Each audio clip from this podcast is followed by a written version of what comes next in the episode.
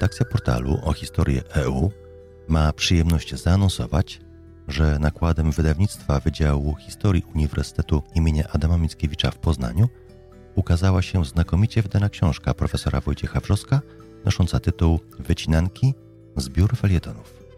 Poznań 2022.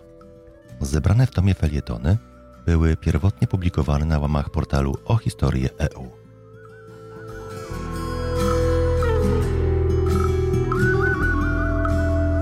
Poszczególnych tekstach czytelnik znajdzie szereg niezwykle ważnych i interesujących zagadnień dotyczących nauki, historii, historiografii, filozofii, literatury, edukacji, polityki oraz tematów bieżących.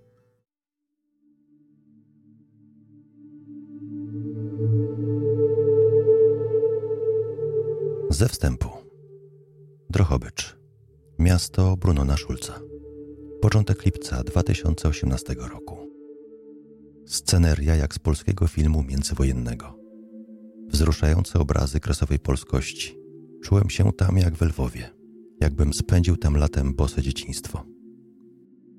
Późne wieczorne rozmowy. Komentujemy powstanie platformy o historię EU. Koledzy z Lublina zachęcają do współpracy. Ja powiadam, że mógłbym co najwyżej obiecać felietony. Jeden na tydzień. Świetnie podchwytują ideę młodzi z o historię EU. Niecałe trzy lata później napisałem pierwszy tekst. To ten pod tytułem Egzamin z misia u misia. Po kilku zaledwie kolejnych otrzymałem wyraz zachęty. Postanowiłem trwać przy tym do końca czerwca 2022 roku. Jest ich w tym wydaniu blisko 100.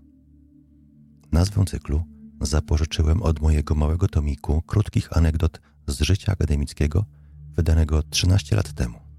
Własnym sumptem w numerowanym nakładzie przy pomocy oficyny wydawniczej Epigram. Nakład 100 egzemplarzy rozdałem polskojęzycznym koleżankom i kolegom. W zaufaniu i z sympatii. W książeczce opisałem egzotyczne lub ekstrawaganckie zrządzenia losu. Dzisiejsze wycinanki to felietony poważne i cenzuralne. Jak zauważył jeden z kolegów, opowiadam w nich o sobie i historycznym myśleniu. Zgadzam się także dlatego, że od lat podzielam następującą opinię Paula Wena. Cytuję. Foucault, i myślę, że tak jest w przypadku wielu historyków, w rzeczywistości nie powiedział nic więcej niż to, o czym my wszyscy historycy myśleliśmy, a mianowicie wszystko jest historyczne, nic więcej. Ostatnio obnoszę się z nią w postaci mniej więcej takiej. Nic nie jest niehistoryczne lub nawet nic jest historyczne. Ufam, że uda się czytelnikowi choć w części ze mną zgodzić.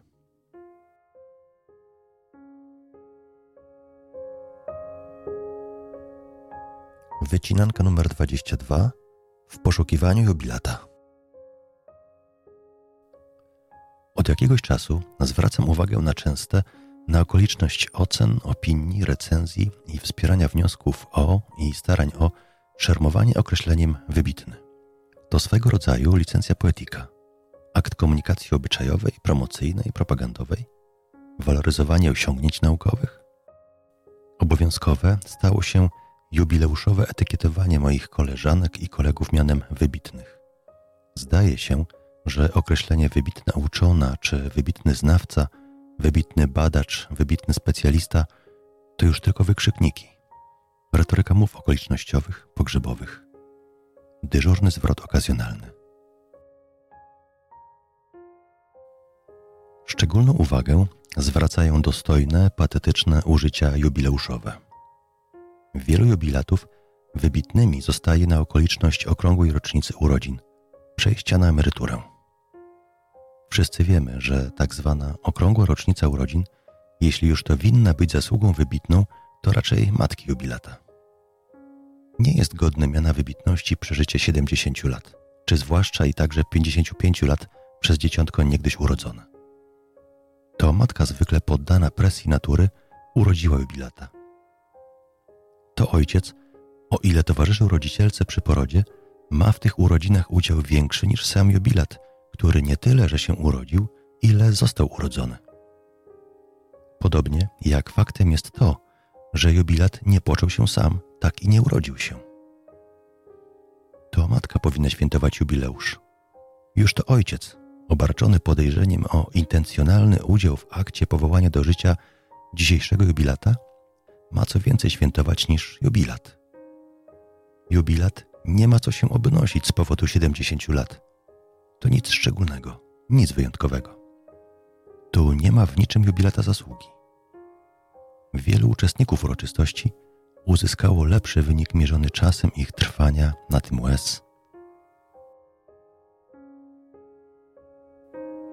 Zauważmy, jak często w dniu solidnej rocznicy urodzin jubilata rodzi się jego wybitność. Przy czym owa rocznica okazała się godną księgi pamiątkowej już wtedy, gdy okrągła jest już i 55, 60 i 65 rocznica urodzin. Ilość przeżytych lat, z tego parę w niemowlęctwie, wielu kolejnych lat niepiśmiennych, aż do pierwszego niezgrabnego z pomocą babci napisu kochanej mamie, do pierwszego opublikowanego tekstu naukowego, gdy jubilat miał powiedzmy już 25 lat. Wcześniej, przez ćwierć wieku, nasz jubilat był z punktu widzenia publikacji naukowych trwaniem w epoce przedpiśmiennej. Świętowanie, nagradzanie i wychwalanie, odznaczanie i uroczyste nadawanie miana bycia wybitnym na okoliczność przeżycia okrągłych 55 lat, czy 70, czy 95 lat, nie jest okolicznością naukową, z którą mogłoby się wiązać określenie wybitny. Wybitność nie wiąże się z okrągłymi urodzinami czy sędziwym wiekiem, wieloletnim kierowaniem agendą uniwersytecką, wieloletnim reprezentowaniem korporacji w korporacji, lecz miejscem we wspólnocie badawczej. Powstaje pytanie, kto inspiruje rocznice inicjacji naukowych, na przykład 50-lecie pracy naukowej, 30-lecia pierwszej publikacji? Dział kadr czy pion naukowy instytucji? Czyżby sam jubilat stęskniony za splendorami? A może powinniśmy oblewać już 15-lecie pracy naukowej?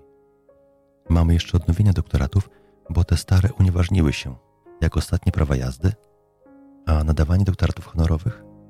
Na przykład za zasługi w recenzowaniu, promowaniu i awansowaniu kadry danego uniwersytetu otrzymuje urzędnik nauki tytułu doktora honorowego uczelni, czy też za inspirowanie i budowanie agenty badawczej, umiędzynarodowienie jej, goszczenie stażystów, wspólne projekty badawcze, a może za światowe znaczenie twórczości.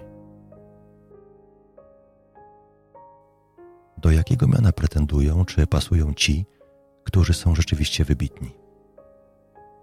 Nie potrzebują być tak nazywani, bo mało kto wpadnie na to, że nimi nie są. Nie ośmieli się zaprzeczyć wspólnotowej, powszechnej opinii. Czy można przecież nie wiedzieć, że